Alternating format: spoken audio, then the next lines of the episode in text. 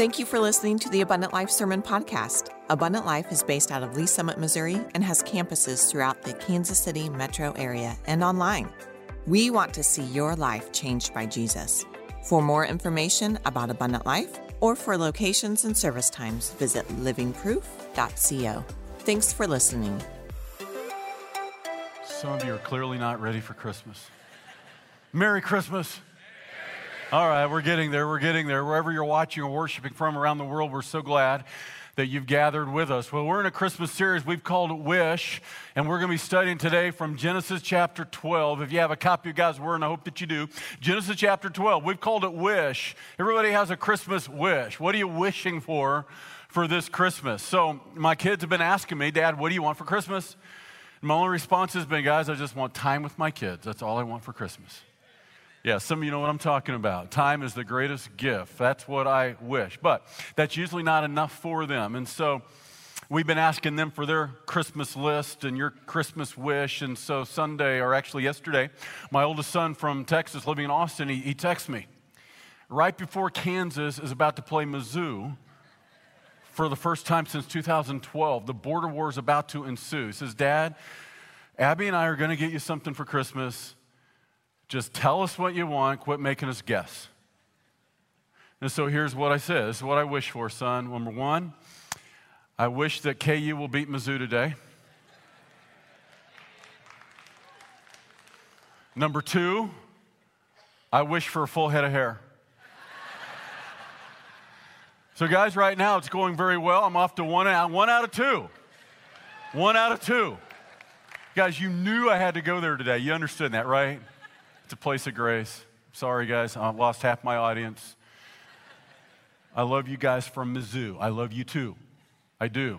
You need Jesus more than anybody I know, but I love you guys too. Jesus came for you. There's salvation, there's hope. There's hope. I don't know about the other part of my wish list. We'll see how it goes. I'll tell you by the end of the month if I get what I want, okay? Yeah, you'll know. You'll know if I get it. I'm, I'm, I'm wishing, I'm hoping. But guys, here's the reality it is a time of year where we have a wish, a Christmas wish. And we began last week talking about this. And of course, it is an acronym. We talked last week about the, the wonder of creation. You can't really understand the Christmas story and where it fits into human history, which is really his story, if you don't understand God's plan for man from the very beginning was to establish a kingdom that would be without end. He establishes Adam in the garden and says, Adam, I want you to take my seed into the intimacy with your bride Eve and establish a race of beings that will all bear my image, image bearers. I'm going to establish my kingdom through you. But of course, Adam sinned. That commission was canceled, and with sin came ruin but it was still in the garden genesis 3.15 that god gave us the first christmas promise this prophecy that a messiah the anointed one will one day come and reverse the curse of adam's sin for all creation and all men and all women. He looked at the serpent and said, The seed of the woman is one day going to crush your head. And with those words, a prophecy was born. And what we have in Christmas is the fulfillment of this prophecy. The seed of the woman has come, born of a virgin, and his name is Jesus. And do you understand, apart from understanding God's plan, you can't really understand the significance of this baby born 2,000 years ago in history that has forever redefined all of eternity. And I want to talk about the I in wish today, which is the insanity of generosity. Do you understand that Calvary is insanity? What Jesus did when he went to the cross is God's display in a tangible way of the generosity of this God from eternity. You understand what Jesus said in John 3:16 that God so loved the world that he gave his only begotten son. God gave us all that he had to redeem all that was lost because of sin. And generosity is one of our core values. And Peyton already said it, guys. I just want to, as your pastor, tell you how thankful I am for the generosity displayed in this church. And yesterday, over 900 families were blessed at our Christmas resource fair by your generosity. And it's the insanity of generosity. You guys are crazy generous. And I just want to say thank you as your pastor, how proud I am of you. Steve Brown, our campus pastor over in Blue Springs, sent me this picture this week. There was a family in the Blue Springs campus that actually went out and bought and brought 54 brand new blankets last week to give away yesterday at our Christmas resource fair. That's insanity. I mean, that's crazy generosity. Thank you. Thank you. You see, this is what Jesus meant when he said, You're the light of the world. A city set on a hill cannot be hid. Even so, let your light so shine before men that they may see your good works and glorify your Father which is in heaven. It's one thing to say we love our city, we love our community, but it's not enough to say it. We've got to show it, which is why we say all the time, We're here to be living proof of a loving God to a watching world. Independence, you guys are killing it over there. I heard yesterday the line at our Christmas resource fair over at Independence was longer than the Lee's Summit Whataburger grand opening. wow. You're making a difference in independence. Way to go. Listen, our food pantry, guys, this year, it wouldn't happen without you.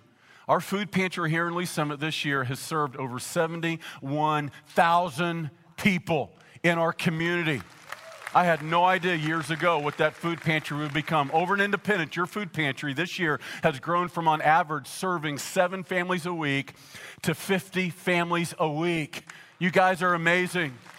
I'm trying to tell you, church, as your pastor, I'm just proud of you. I'm just here to say thank you that we can do generous things as a church because of your generosity. We can't be a generous church without very generous people. And this is what is making a difference, not just for time, but for eternity. When you're generous with your money and your energy and you're generous with your opportunities. And, you know, everything in us naturally wants to use it for self. But Jesus does something in us. The insanity of Calvary is why we can choose the insanity of generosity one of our global partners, of the over 50 global partners we have, and every time you give through Abundant Life, you help support a lot of other ministries besides Abundant Life. We have ministry partners on almost every continent in the world, doing in Africa and Southeast Asia and the Middle East and, and South America and, and Africa, doing everything we're doing here, they're doing somewhere.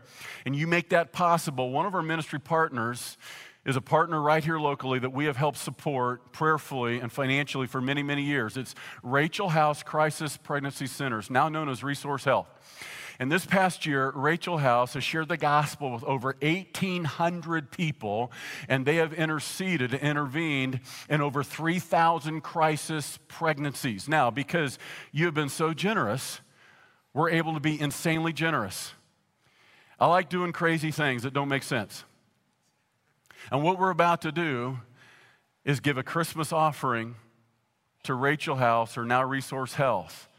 There's a lot of people give a Christmas offering. And uh, this is what we're doing, as Peyton said. We're about to begin renovating the crossroads as we are taking the gospel to the least reached part of Kansas City, to reach the least reached generation, the very heart of our city. We have bought a 1940s warehouse that next month is going to be starting to be renovated into a church house. So, about a year from now, we're going to be worshiping and gathering in the crossroads of our city, taking the gospel to new people in new places. This is actually a parking lot in between the two buildings we bought at 1822 and 1840 Cherry. And this is going to become this beautiful courtyard. All of this is going to begin next month. So if you haven't had a chance to give to this project, now's an opportunity to give if you're doing some year end giving. But this is what I want to be I want to be the kind of church that doesn't just receive the blessings, but give away the blessings. See, I want to be the kind of church that gives away what God has given us. That's why one of our core values is generosity. We told God 20 years ago, as we were just getting started, God, we promise that whatever you give us, we will not keep for us, we will give it away to others. And that's what you're allowing us to do. Because while we're doing this, and yes, it's going to take a lot of money, like several million dollars, to take a 1940s warehouse and make it into a church house we're about to give a great big Christmas offering to Resource Health. And I want you to see this video because it's going to explain why. Watch very carefully. The thought, just the very thought of telling my parents I was pregnant, I would much rather have gone through with an abortion in my mind. I was, you know, 18, I was in college, but I remembered the Rachel house what kept me coming back to Rachel House was the non judgment I felt coming there. it was just like, oh yeah, come back, we'll check on you. And they were checking in on me even after hours. The nurses would text me and they would ask me, was I okay? And they follow through with your care. And I've never experienced that before anywhere.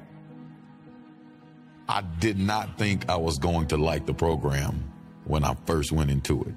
But it turned into more, not just a class, but a support system with this being my first child, I felt like I was going to be able to um, be all right with things that we learned from the Rachel House classes and the aftercare resources that they still provided. I remember laying on the table being terrified and the lady that did the ultrasound she got kind of quiet and she said i'll be right back so then they came back in and they told me that I was having twins. And I remember feeling all the blood rush to my head. And I just, I could not believe it. It was quite a shock. It took me a long time to really process that I was actually having twins. So um, after seeing them on the screen, I just decided that I couldn't do it, that I had to keep them. You know, one way or another, I was going to make this work. I really needed those sonograms when I was going. I had no insurance, I just lost my job. Two older kids, you know, COVID was going on as early into that. So it was a scary time. And uh, without this, I may have just took the easy road out and made a decision that, you know, for the rest of my life, I believe I would have always thought about, man, I did this because I didn't have anywhere to go. If I did not attend the Rachel House classes, I honestly don't think that I would be the father I am today. The things they teach you, the things they talk to you about, the, the relationship you gain, the guidance, the information you get, you can't buy it. My kids have brought so much joy into my family's life. There's a reason that they're here. I am just still so grateful that I chose to walk into Rachel House when I did. My faith in humanity has really gone up seeing all the um, people who partner with the Rachel House, um, seeing how God really works in those people's lives. My life was greatly impacted by the support that I've had with being a part of Rachel House. And now that I'm on my path and I feel like that I made the right decision, which was to birth Selah, I really believe God put her in my life to restore a lot of broken relationships that I had had. And she's been a focus point and a reason to kind of restore and, you know, get that love back going. So it's been, it's been really good. I think that's baby language for it's been real good. Praise be to God. 3,000 times this past year, a woman has called into Rachel House, now Resource Health, thinking their only option was abortion. And over and over again, they walk out and realize there is another option there's life. There's no telling how many children today are walking around because of this ministry, because Rachel helps help give them life, and you help give them life. And that's one of our ministry partners we've had for many, many years. So, church, here we are. We have lots and lots of needs. We're about to renovate this building. We're going to be launching the Crossroads next year. It's going to cost lots and lots of money. But you know what I love? I love not just praying, God, meet our needs. God, help us meet other people's needs. See, it's true corporately as a church family, it's true of our lives individually, that when we don't just try to meet our needs and look inwardly, but when we start living outwardly, God begins to move miraculously. So, what we're about to do is insanity. It's crazy. We're about to give a Christmas offering to Resource Health. We're about to write a check for $150,000. And you have made that possible to do. Thank you. And I want you to see that the insanity of generosity is because of the insanity of Calvary, that Jesus chose the insanity of Calvary, is why we can live now crazy generously. You see, that was displayed in a tangible way when Jesus went to the cross. Understand, it doesn't make sense. It's not logical what God chose to do for me and for you. As a matter of fact, it says in 1 Corinthians 1:18, the message of the cross is insanity. It is foolishness to those that are perishing, but unto us who are being saved, it's the power of God. Now, why is it foolishness? Why is it crazy sounding? I mean, the gospel is insanity. You know why? Because logic says we're the ones that have sinned. We're the ones that have to work off our sin to get to Him. You understand? Every other faith system, every other religion, it doesn't matter what the name is, leaves you working your way to heaven whether it's Islam or Buddhism or Confucianism or just fill in the blank with any other ism, they all come back to the very same system. It is up to you to be good and keep a list of things to do, and hopefully you'll appease God, and hopefully then you can earn God's love for you. But that's not what it means to be a Christian. Do you understand? On the cross of Calvary, Jesus did all the work for you. You can't work your way into heaven because it's not what you do for God, it's what God has done for you. You see, the preaching of the cross is foolishness. It's crazy. It's insanity. What do you mean? There's nothing you have to do. That's exactly what the gospel is about. Ephesians 2 8 9. For by grace you have been saved through faith, and that not of yourself. It is a gift of God, not of works, lest anyone should boast. You see, the gospel is about a gift, it's not a reward for being good. You see, rewards can be earned. Heaven is not a reward for being good. You understand? It is a gift for being guilty. A gift is something given for free. You simply have to receive it by faith. Friends, that is insanity. And that is why we can choose the insanity of generosity because Jesus has given so generously to you and me. Jesus gave all he had for all of us. It is not so little that we might give a little for the one who gave it all. Now, I want you to see, listen carefully, the insanity of Calvary, what Jesus did on the cross, is displayed, I'm convinced, in Jesus' genealogy. So, most of the time when we talk about Christmas and you hear a Christmas series and you hear a Christmas sermon, everything centers on the Nativity. I promise we're going to get there. When I say the Nativity, you know the imagery. You probably have a Nativity set in your house, or maybe your grandma had one and you remember seeing it. And, you know, you got the stable, you got the barn, you got the little baby Jesus in a manger, you got Mary, you got the shepherds, you got the Magi. And most of the time, that's the only thing anyone talks about at Christmas. But I'm convinced the real story of the Nativity the real story behind the story is in the genealogy. I'm a little bit of a nerd, I admit it. I read the parts of the Bible others skip. I do.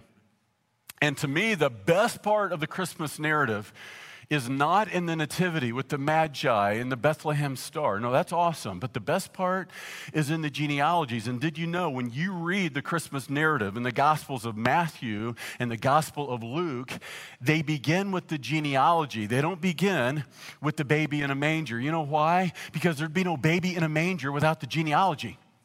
See, God promised that one day the anointed one, the promised seed, would come to reverse the curse of Adam's sin. But he had to establish a lineage, a genealogy. Otherwise, anyone could show up and say, I'm the one, I'm the anointed one, y'all follow me, I'm that guy. And others have. Jesus said there would be false Christs who would come. And even by the time of Christ, when he really did come, there'd already been others who said, I'm the Christ. People had come. But here's what none of them had going for them they didn't have the lineage God had prophesied for that one when he would finally come. Uh, this past August, my family and I went on vacation to Maui, Hawaii. First time ever, you know, once in a lifetime vacation. Got canceled in 2020 because of COVID. Finally got to go again, re- reschedule. And the amazing thing is, the day after we left, they shut down the whole island again. So, like, we barely got in, right? But while we were there, we were in this little tourist town on Maui, and we were just kind of shopping, going through the downtown city center. And we came to the center in the city park, and under a tree sat a man with a great big homemade sign. And it read this way I am literally Jesus Christ. Literally. Yeah. And uh, there were tourists going up to him, taking pictures and posing and cheesing and kind of making a joke out of it. But I realized after watching this for a minute, this guy ain't joking. Like, he really thinks he's Jesus. He's a false Christ. And so I, I, I admit, I, try, I decided to have a little bit of fun. I'm on vacation, okay? I couldn't resist. I went up to Jesus.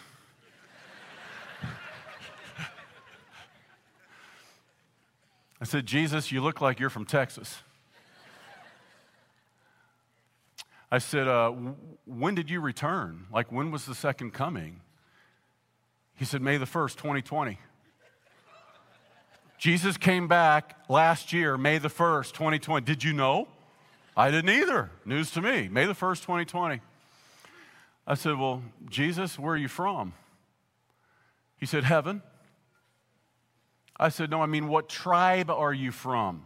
Like, if you don't know the tribe you're from, you're not Jesus. He couldn't answer the question. I said, Jesus, you would know what tribe if you're from, if you're really Jesus. And so after having a little bit of fun, I walked away. I didn't take a picture. And I said, You know, honestly, I don't think the real Jesus would really appreciate you acting like you're Jesus, but I'll let that stay between you and him, okay, someday. So here, here's the point, though. He, he, he, he didn't have the genealogy. He, he can't prove he's Jesus because he doesn't fit the, fit the qualifications of the lineage. And so, what happens in Genesis chapter 12, God calls a man by the name of Abraham.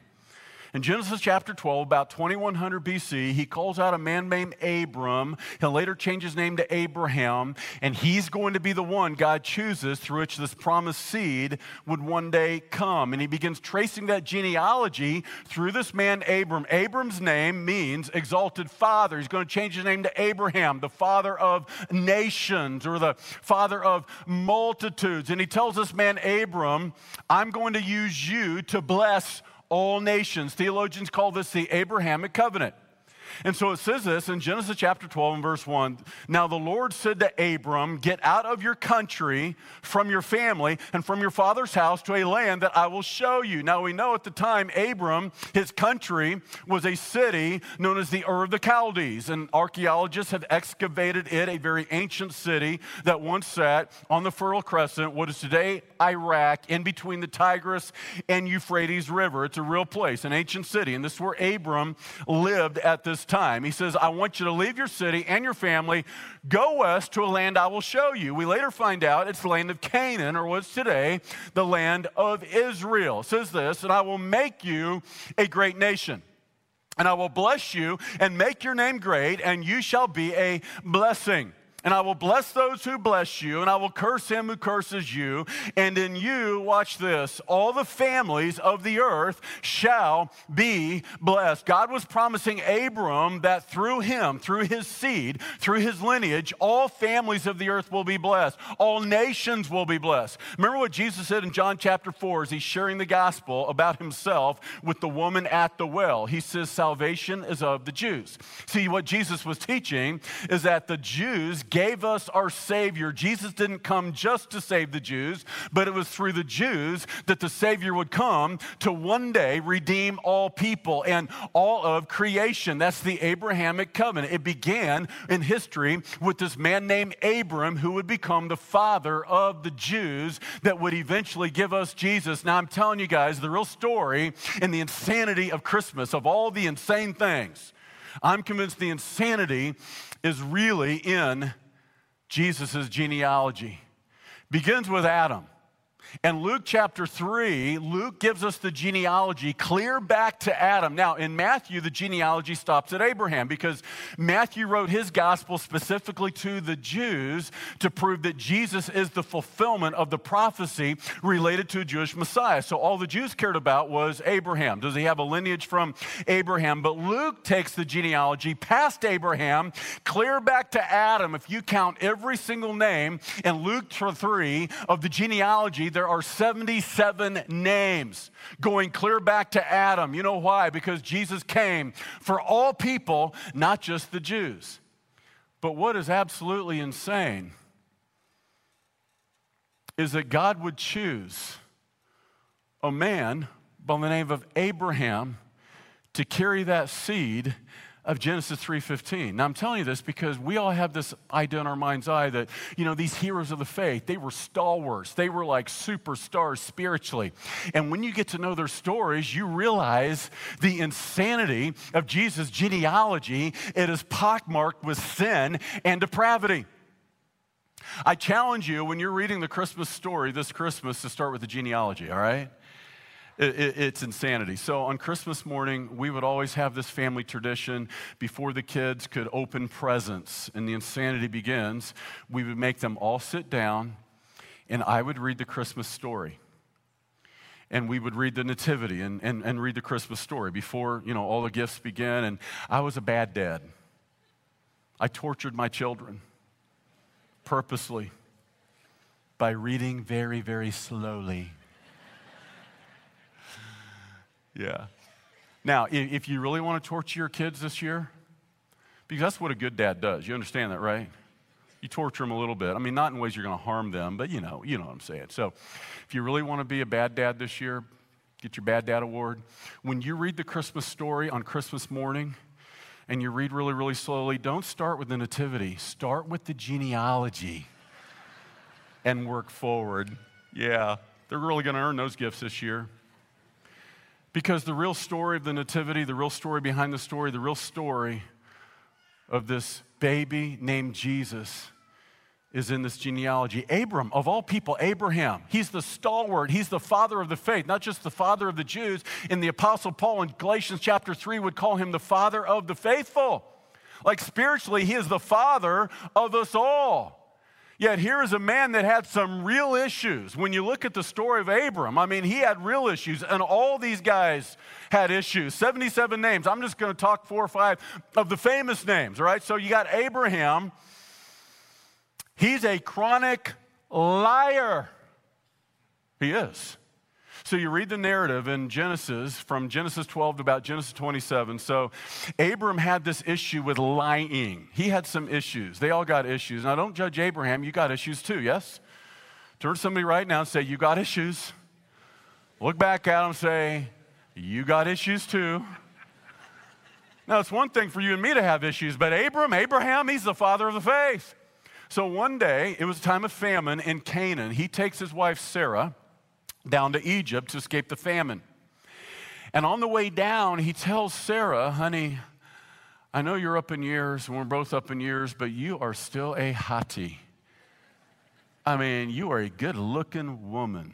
She must have been smoking, really, because he tells her, Look, when the Egyptians see you, and they see me, and they see you, and they see me, they're going to kill me so they can marry you. I know this is going to happen when we go to the full court of Pharaoh. He's going to want you to become one of his wives because you're just that irresistible, honey. And so he concocts a plan to save his own skin. He says, Honey, let's just tell Pharaoh when we see him that you're my sister. Can you imagine a husband looking at his wife and say, Honey, let's just, let's just tell Pharaoh you're my sister. Now, here's the deal it was a half truth. Sarah was his half sister. That sounds weird, but in ancient days it really wasn't. That Sarah is the half sister of Abraham. And he says, let's just tell him you're my sister. It's a half truth, but of course that's a whole lie. And so that's exactly what happens. They go in front of Pharaoh. Pharaoh welcomes them.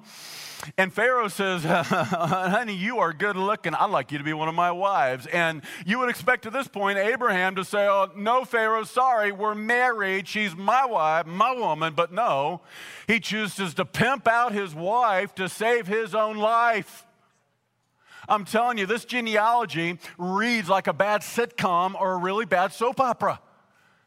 That's exactly what happened. So he takes her into his own harem and he's preparing to marry her. And then it tells us one day Pharaoh looks out his window and he sees Abraham and Sarah. Let's just say they're not acting like brothers and sisters. As a matter of fact, I love how the King James Version puts it. It says Pharaoh looked out his window and saw Abraham sporting with his wife. Winky eye. That's kind of a rated G way of saying they were making out or something, okay? Then he realizes, wait a minute, that's not your sister. You're, you're married to her? You almost let me marry her. She's married? he sends them up, packs them up, sends them back to Canaan. Can you imagine that long, silent camel ride home? Listen, I've been on vacation before. You ever been on vacation? You're far from home. You're in a little bit of a spat with your wife on the last day. It's a long, silent car ride home. Okay, so I'm the only one that's ever happened to. Right, sure. Can you imagine this camel ride home, long side? You pimp me out. I mean, years later, Sarah says, honey, can you help me do the dishes? No, I'm watching the game. You pimp me out. Get in here. Now, listen, Abraham didn't just do it once. If you read the whole narrative, he does it again. Years later, with another king, a Canaanite king known as Abimelech, very same move. Have you ever done the same stupid, sinful thing again and again and again and again?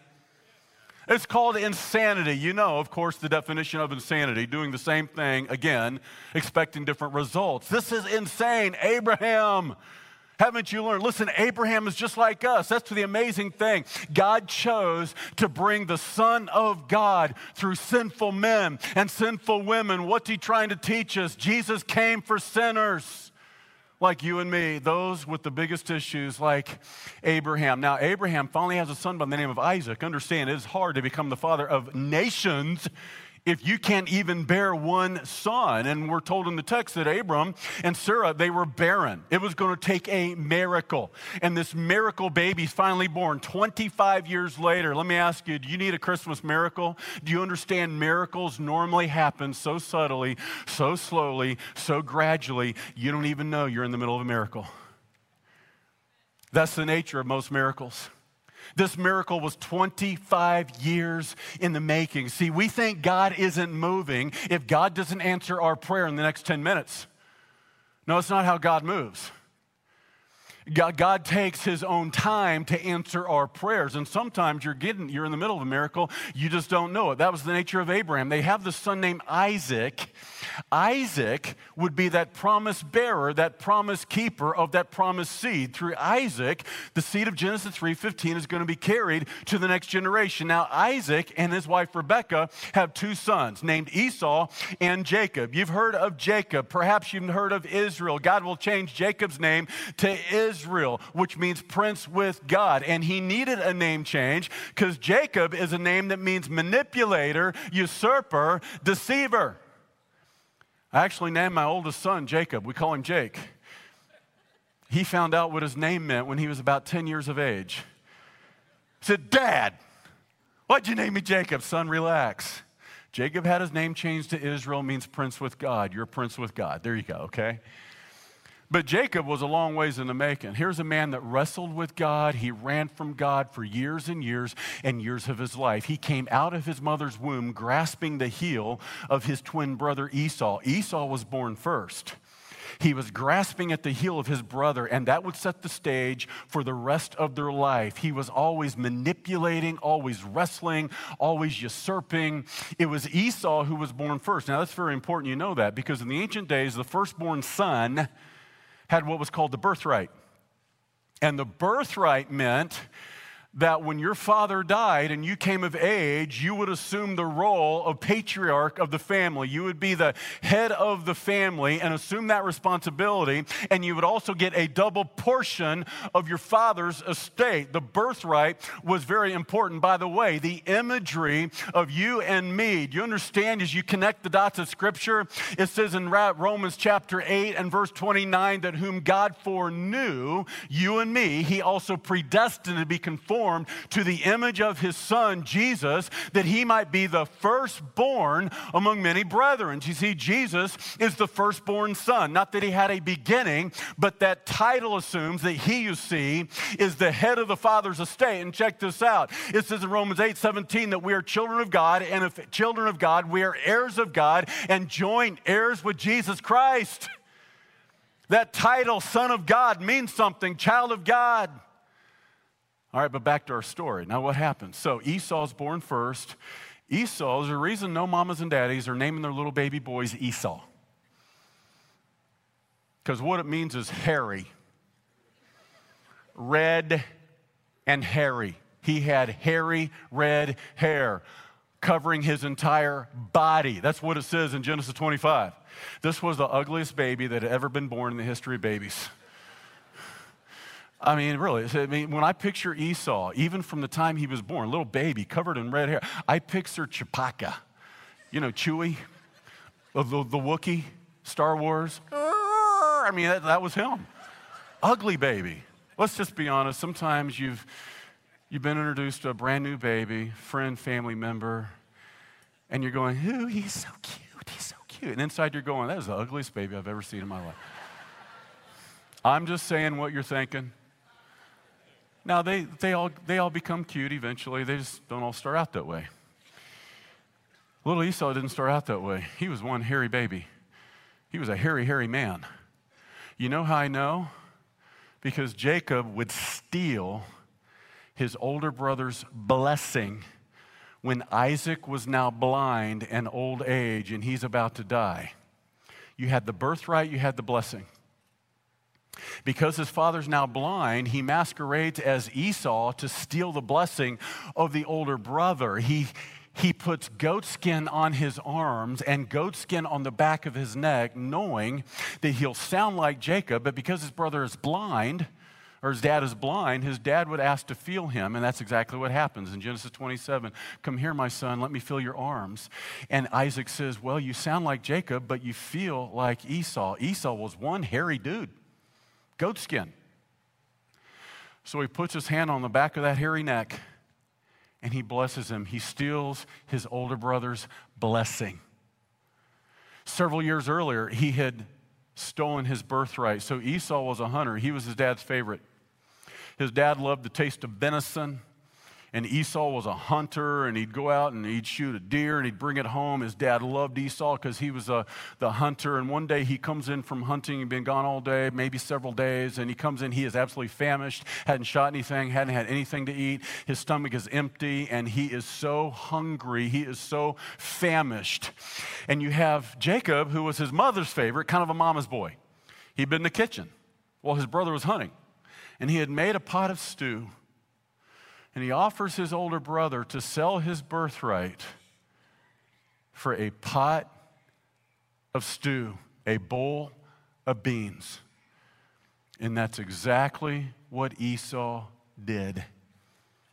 Not only was Esau, I'm convinced, the hairiest man alive, he might have been the dumbest man alive because he sold his birthright for a pot of beans. Do you understand, church, that when we choose to live for sin instead of living for him, we sell our birthright as God's children? We sell our birthright for nothing more than a pot of beans. Jacob is a man, honestly, that if he were alive today, he'd be trying to con you on Facebook to get money out of you. By the way, I will never message you on Facebook or Instagram and ask you to donate money to anything. That's not me. I hear from people from time to time, Pastor Phil, is this you? It is not me. If anybody ever asks you for money on social media, masquerading as Pastor Phil, you know right away, it's not me. I'm telling you that because it happened this week. If Jacob were alive today, guess what? That'd probably be him. He was a con man until God changed him. Jacob, you know, had 12 sons. One of those sons was Judah. Do you understand why Jesus in Revelation chapter 5 and verse 5 is called the lion of the tribe of Judah? Because in Genesis 49 and verse 10, God made a prophecy that one day this promised seed would come through the line of Judah. In Genesis 49 and verse 10, it said, The scepter will not depart from Judah. The scepter represented royalty. A scepter was carried by a king. And God has promised that one day the Savior King would be born of the line of Judah. And that's exactly what happens. Jacob has has 12 sons. He fathers 12 sons that fathers 12 tribes. They're known as the tribes of Jacob or the tribes of Israel. Judah is one of those sons. And I'm telling you, Judah was anything but a good man, much less a godly man. So in Genesis 38, I'm telling you, it reads like a bad sitcom, a really, really bad soap opera. You've got Judah who sleeps with his daughter in law unwittingly, thinking she's a prostitute. Yeah, it's ugly. The insanity of the nativity is found in the insanity of the depravity of Jesus' genealogy. So you have this woman named Tamar who poses as a prostitute because in these days, a widowed woman was to be allowed to marry her dead husband's brother. So somebody would take care of her. Well, you have Judah that he, won't give his daughter in law his youngest son to marry. And she realizes, he's not going to make good on the promise. I need to take something into my own hands. This is what I'm going to do. He goes up to see the sheep being sheared. It's a time of festivities in Genesis 38. And she knows her father in law well. He's probably going to be inebriated, he's going to be drinking. I'm going to position myself like a prostitute on the side of the road, knowing ahead of time what he'll do. He'll proposition me. And what's amazing about this story, that's exactly what happened. You have Judah who propositions his own daughter in law, thinking she's a prostitute. But before they make a deal, she says to him, What will you give me? He says, Well, I'll give you one of my young goats. I don't have it right now, but I promise to send it when I get back. And she says, Oh, no, you got to give me some collateral, big boy. And so that's what he, she, he does. What, what do you have to give me right now that I can hang on to till you pay up? He gives her his staff and his signet ring. Now, in the ancient days, wealthy men of a state would have had a staff. It was a unique identifying characteristic that he carried, as well as a signet ring. It was his symbol, his sign. It would be like giving somebody today your credit card, your social security number, your driver's license. I mean, we're talking what identifies you personally, he gives it away to make this deal with this prostitute. So, what happens is several months later, he can't find her to pay up with this young goat. He lets the matter drop. Somebody comes to him and says, Hey, your daughter in law has come up pregnant. What should we do with her? She's not married. She's obviously played the harlot. She's been immoral. What shall we do? Judah says, Bring her in, let's burn her. Well, that's exactly what she does, comes in. And behind her back, she presents a staff and a signet ring. And says, Well, I'll tell you, if you can tell me who these belong to, I'll tell you who the father is of my baby. Oops. Bet you could have heard a pin drop. Gotcha. And from that immoral, incestuous relationship, a baby is born that would become a direct descendant of the Lord Jesus Christ. What is God trying to teach us? Jesus came for sinners. He came for the worst among us. So, fast forward to David. You've heard of King David. So, years and years later, generations later, David is born. David becomes the king over Israel. In 2 Samuel chapter 7, 1 Chronicles chapter 17, God tells David, Listen, one of your seed, one of your sons, is going to establish your throne forever and sit on your throne forever. It's called the Davidic covenant. God was promising David that one day, one of your sons is going to establish your dynasty, your kingdom forever and ever endeavor, endeavor. This is why Jesus is called the Son of David. Isaiah 9 and verse 7 says, He will sit on David's throne forever. Do you understand who David is? Greatest king in all of Israel's history. Yet here is a man who commits adultery and then murders the woman's husband to cover it up. I told you it's a really bad soap opera. What is God trying to teach us? The insanity of Calvary is seen in the insanity of the human depravity of Jesus' genealogy. And all of these men that sin so deeply, so horribly, are today called the heroes of the faith. They're the ones that would give us Jesus. I don't know where you find yourself today, but I know that we have all sinned. No, maybe you've never committed adultery, murdered the woman's husband to cover it up. Maybe you've never slept with your daughter in law. On the other hand, maybe you have. We live in a world full of sin, full of wickedness, a world that has been cursed by sin, all of creation under the curse of sin. But God promised one day, 1 Corinthians 15, verse 45, the last Adam, another Adam, would come to undo the curse of the first. And all that God would have done through the first Adam, that commission was canceled, He will complete through the second Adam, the Lord Jesus Christ, a kingdom that will be without end. The only question is have you trusted in Him? Do you personally know Him? Romans 3 and verse 10 says, There is none righteous, no, not one. We can look back at these men and go, How could they? The reality is, there's none righteous, no, not one. Romans 3 23, all have sinned and fall short of the glory of God. And the bad news gets worse. Romans 6 23, it says, The wages of sin is death. Adam, in the day you eat thereof, you shall surely die. The wages of sin is always death, not just physically, but eternally. But the good news of the gospel, the insanity of Calvary, is that the gift of God is eternal life through Jesus Christ our Lord. Romans 5 and verse 8. God demonstrated his love for us, and that while we were yet sinners, Christ died for us. The insanity that the sinless Son of God took upon himself all of our sin, though he himself never sinned. Every time you ever lied, it was placed on him. Every time you ever lusted, it was placed on him. Every time you ever stole something, it was placed on him. Every time you had a dirty thought or said a dirty word, it was all placed on him. 2 Corinthians 5:21, he made him who knew no sin to be sin for us, that we might become the righteousness of God in him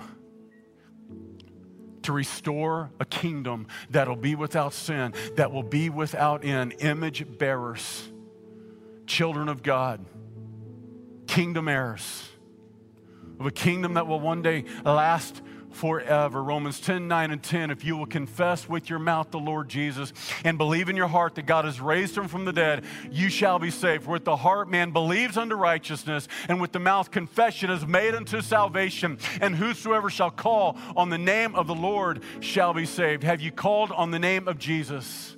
If not, why not? Today can be the day. And for those of us that has, listen, the response of those who've received God's gift so freely is to love and live generously. Would you bow with me? Let's pray right now. Every head bowed, wherever you're watching, worshiping from.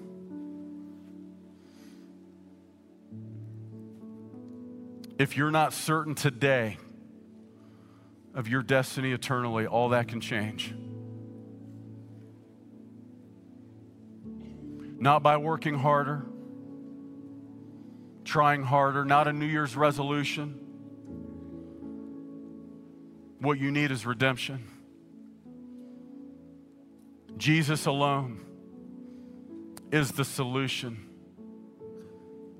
Have you received him? If you're in this Lee's Summit Auditorium, there's going to be a response team right here at this platform. They want to talk to you after the service is over. They're going to answer your questions, pray with you. If you're at Blue Springs or Independence, same for you. If you're online today, you can click on a link. If you want to know more about what it means to know Jesus, today can be the day. 2,000 years ago, God made his move. His name is Jesus. And now God is waiting on you. Jesus, I pray for every person today And for those of us that know you, to choose the insanity of generosity because you chose the insanity of Calvary. In Jesus' name I pray. Amen. Church, will you give Jesus the glory today? Praise Him, would you? Love you all very much. I hope you have a super blessed Sunday. God bless you. God go with you. Thanks for joining us today. If you enjoyed today's podcast, be sure and subscribe and share with a friend. We hope today's message inspired and challenged you. Let's go be living proof of a loving God to a watching world. For more information about Abundant Life, visit livingproof.co or follow us on social media at Abundant Life LS.